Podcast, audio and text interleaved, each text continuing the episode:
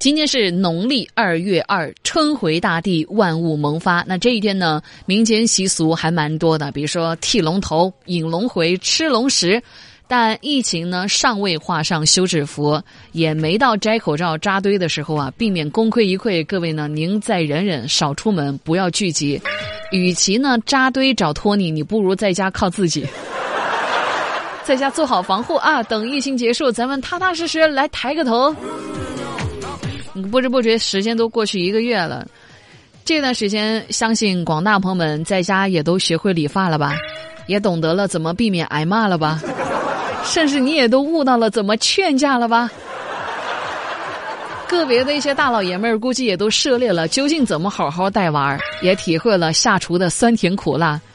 还有一些朋友啊，就说看到自个儿家里的弟妹们上穿校服下穿睡裤在那上网课的尴尬。我讲讲我自己吧，我觉得二月份可能是我花钱最少的一个月了。就是朋友们，你这个二月份花了多少钱？我有限的花销几乎都来自于食物，我就是一个没有感情的吃饭艺术家，我就是一个湛江普普通通的一个靓妹而已啦。今天还看到说，在这个西湖边上啊，哦哟，满满当当，全部都是人，不顾人聚集在一起呢，排队啊、扎堆啊、聊天呐，包括咱们现在湛江大街小巷啊，慢慢有些人都已经把自己的口罩给撤下来了。关键时刻咱不能松懈啊！我妈今天还跟我讲说，去到那个超市，去那些超市看到大家伙都不戴口罩了，她说她能不能也不戴？我把我妈给骂了一顿。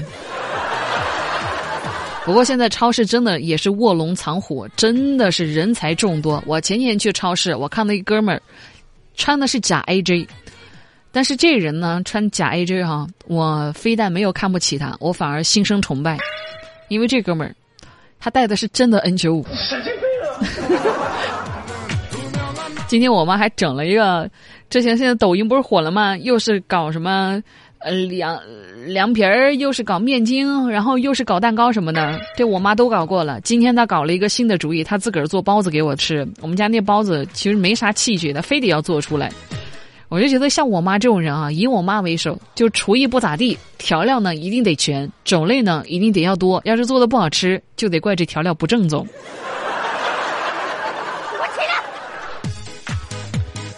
我反正是这么打算的，等这个疫情是真真正正彻底结束了，我一定要让那些小吃摊的老板知道什么叫做饿虎扑食，狼吞虎咽，风卷残云，津津有味，意犹未尽，卷土重来。我们来聊聊复工的那点事儿吧。今天在朋友圈传了一张图，然后我看到那个图差点没笑死。那个图里这么说的：图里截图当中呢，其中一个人发了个朋友圈，那朋友圈这么说，他说复工第一天晴天霹雳的消息，气死了。他底下有朋友就回复，就说：“哎，你为什么气死了？”然后那个人回了他那朋友，他说：“因为整个部门都怀孕了。”也不怪那些怀孕的朋友们，毕竟前些日子跟口罩一起抢没的还有病。看来彭文呐，十七八年之后，高考可能又要迎来一波最为激烈的竞争呢。他，我在这儿劝各位一下啊，那些还没有结婚的，以及结婚还没来得及要孩子的，有了一胎还想要二胎的，建议你真的你就过两年你再生，让你家小孩高考压力小一点。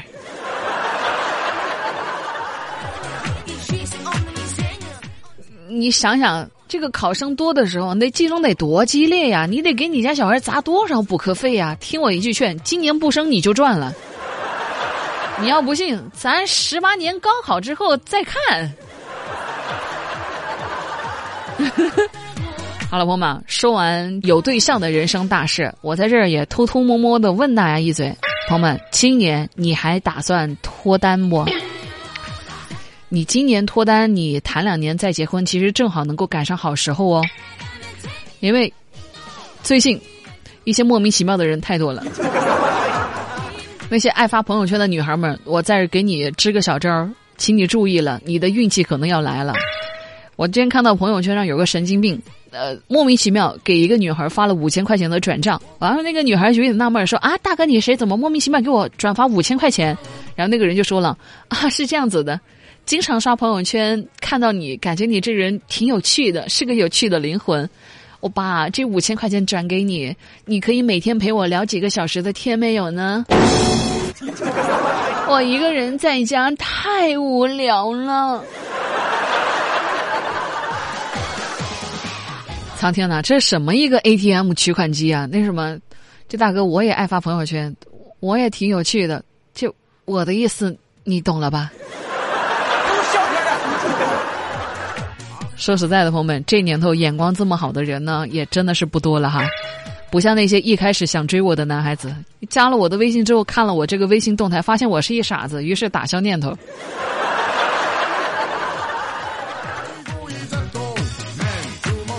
我在今天还看到微博上还搞了一个挑战，就是屏幕的这个使用时间，其中一个狂人屏幕日均好像是十九个小时，我服了，我真的服了，我是做不到他。我后来看了一下，我这个日均使用时间是四个多小时，那还算比较养，还叫还算比较好。因为最近我还是蛮注重养生的，因为作息啊经常都乱掉了，我觉得不能这么下去啊。然后完了，我昨天还听那个专家说，早上醒过来不要立马起床，要在床上呢静默五分钟。今天早上说句实在，我是被这个闹钟给吵醒的。后来我脑袋一闪，我就想起这个专家说的话，我静卧了五分钟。等我再一次醒来，已经快十点了。啊，朋友们，这个说明什么？这说明闹钟定在九点五十五分的这个结果呀。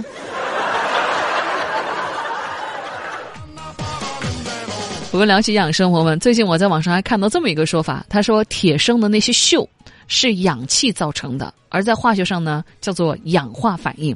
你看，朋友们哦，我们仔细琢磨琢磨，我们每天都要吸进我们体内很多的氧气。如果说氧气能够使一条铁链儿生锈，然后再到腐烂，想象一下，朋友们，氧气会把我们的肺变成什么样子呢？想到这儿，我都不禁笑出声来。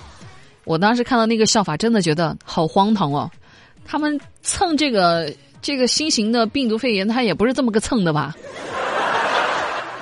啊，你说哈，如果可口可乐它能够洗掉铁锈，那可乐它岂不是优秀的养生饮品呢？我没跟大家开玩笑，我后来咨询了我医生朋友，然后他告诉我说，从某种意义上来说呢，这个说法还真的它是正确的。因为我们体内的氧气一旦成为氧自由基之后呢，就有能力造成生物膜系统损伤以及细胞内氧化磷酸化的这个障碍，进而呢直接导致衰老、死亡、疾病。所以当时我听完我那朋友跟我说的，哎呦，朋友们，这给我给吓的，我说真有那么恐怖吧？所以我现在做出一个决定了，朋友们，就是从养生角度来考虑，我决定每天憋气一分钟。说不定我人生寿命又赚了个十年呢。其实今天也想借着我们这个节目啊，跟大家来聊一个话题，就是怎么说呢？很多时候我们都在抱怨啊，这个生活呢不太平，抱怨这个命运不公的时候，请你好好考虑考虑自己是否做好了接纳命运安排的准备呢？最起码你连养生你都做不到。哎说这么多，我都想给你讲个故事了。朋友们，来，接下来我要给你讲一个意义特别深刻的一个故事。这个故事呢，说的是从前有个人非常迷信。有一天呢，他的家乡发了洪水，把他这个房子都给淹没了。这人就站在房顶上呢，发现啊，从上游飘下来一个木盆，这个木盆很大，足以支撑他的重量。当时他的邻居啊，大声对他讲了，说：“你快抓住木盆，你爬上去，你就不会被淹死了。”反正那个人呢，摇摇头，特别坚定的说：“嗯，不用啦，老天爷会来救我的。”又过了好一会儿，哈，洪水都已经淹到他脖子了。这个时候呢，上游开来了一艘救援艇，艇上的人呢也大声对他喊说：“快上来！”完了时候呢，这个人还是摇摇头，信誓旦旦讲说：“哎，不用了，老天爷会来救我的。”过了好一会儿，这水呢都已经淹到他鼻子了。这个时候飞来一架直升机，抛下一条绳子，直升机上的士兵呢就对他喊话说：“快抓住绳子，飞机会把你拉上来，你就得救了。”这个人呢还是倔强的摇摇头，特别艰难的说：“不用了，呱呱呱呱，老天爷会来救我的。”咕咕咕噜咕噜咕咕。完了之后呢，过了五分钟，这人呢就被淹死了。啊，死了以后呢，他终于有机会跟老天爷直接对话了。他是非常气愤，老天爷，我那么相信你，为什么你不来救我？为什么你让我死了？啊，老天爷莫名其妙了，说啊，那我派去的那个木盆呢，那个救援艇啊，还有那直升飞机啊，这合着你都没看到啊你？朋友们，这个故事你得到什么？这个说明做人还是得知足啊！啊，你要着眼于当下啊！很多时候你现在所经历的一切就是最好的安排了。是的，朋友们，每次跟我爸妈闹别扭，我都这么安慰我自己。经常听我节目的朋友们都知道，我老妈就是一贤妻良母，简单来讲就是闲在家里什么都不干的贤妻良母。话题跑远了，拽回来，拽回来。分享这个故事是想告诉大家什么呢？你看我们现在还能够嘻嘻哈哈的，大街上呢想出去也能出去，只要你做好防护，是不是？不像在武汉的朋友们，今天看了一个微博，心里特难受。他们说的是呢，每个小区其实到现在每个小区的家里都是贴了封条，还是不能够正常出去。每天的吃饭怎么办呢？团购，而且团购一次都是九十九啊那种的，有烂的。有那种坏的，然后你还不能挑剔，团购是什么就是什么，然后还特别贵。他们说可能还没没有这个病死，可能先给穷死了。你看，对比于在武汉那些中心区的人们，我们其实现在的日子好很多很多了。千万不能抱怨说，哎呀，明明就已经复工复产了，明明也没怎么见到新增病例了，怎么还要搞得这么戒备森严呢？大家啊，一定要遵守防疫规定，否则感染了新冠肺炎，你就得老老实实交代自己过去十几天的行动轨迹了。你万一做过什么见不得人的事儿，那可就全曝光了。从这个意义上来说呢，病毒真的挺可怕的，不要在他面前你抱有侥幸心理啊。